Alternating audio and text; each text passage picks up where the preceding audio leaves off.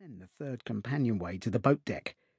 He heard voices, and still being near the ventilator that had just failed to suck him down into the unknown region it ventilated, he slipped behind it. The maneuver was necessary, since one of the voices he recognized as the third officer's. You'd better go in, Miss Sheringham, the third officer was urging. It's certainly blowy, came the response. And then Ben recognized that voice also. It was the voice of the pretty girl in the blue frock. But now she was wearing oilskins. And it's going to get worse, answered the third officer. Nothing whatever to worry about, you know, but it's pleasanter inside. Why did you say there was nothing to worry about? asked the girl. Because there isn't, returned the third officer. Or because there is? The third officer laughed. That's much too clever for me. I've been through gales that make this seem like a sea breeze, but. But it's a jolly good sea breeze. Now the girl laughed too. Won't the dancing floor be wobbly tonight? I wonder how many will be on it. If you're on it, I expect you'll be dancing a solo. I have a higher opinion of British manhood, Mr. Haynes. I shall certainly be on it. I rather like the idea of trying to do a slow foxtrot up a moving mountain. Look out! Ben accepted the warning as well as the girl, but none of them ducked quickly enough. The sudden fountain drenched all three. Really, Miss Sheringham, I wish you'd go in, exclaimed the third officer after the drench. He made no attempt now to hide his anxiety. I think I will, gasped the girl. I'm soaked. But how did you know I was out? Well, I've eyes.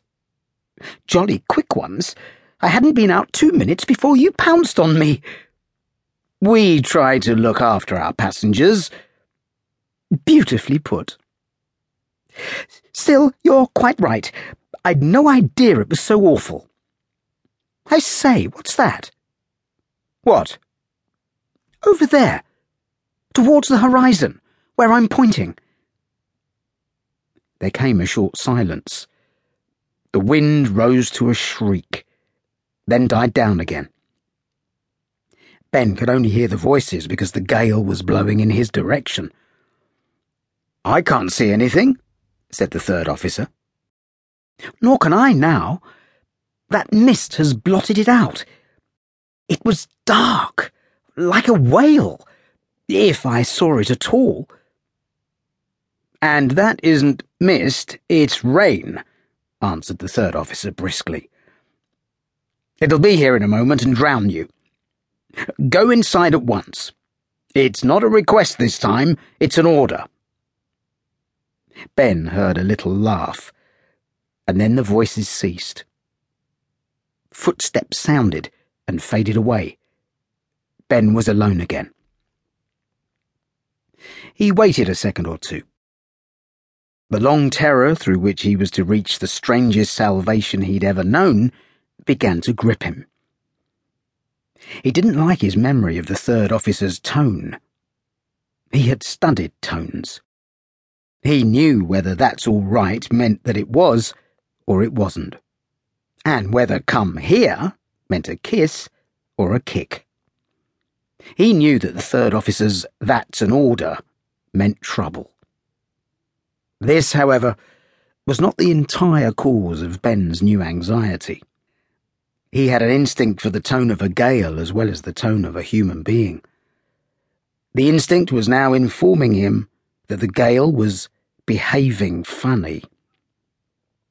Possibly not another person on board received the warning in precisely the way Ben received it. As though to compensate in some degree for his colossal ignorance, he had been granted an uncomfortable sensitiveness to certain impending occasions the sensitiveness was variously expressed in various parts of his anatomy. Itching knuckles,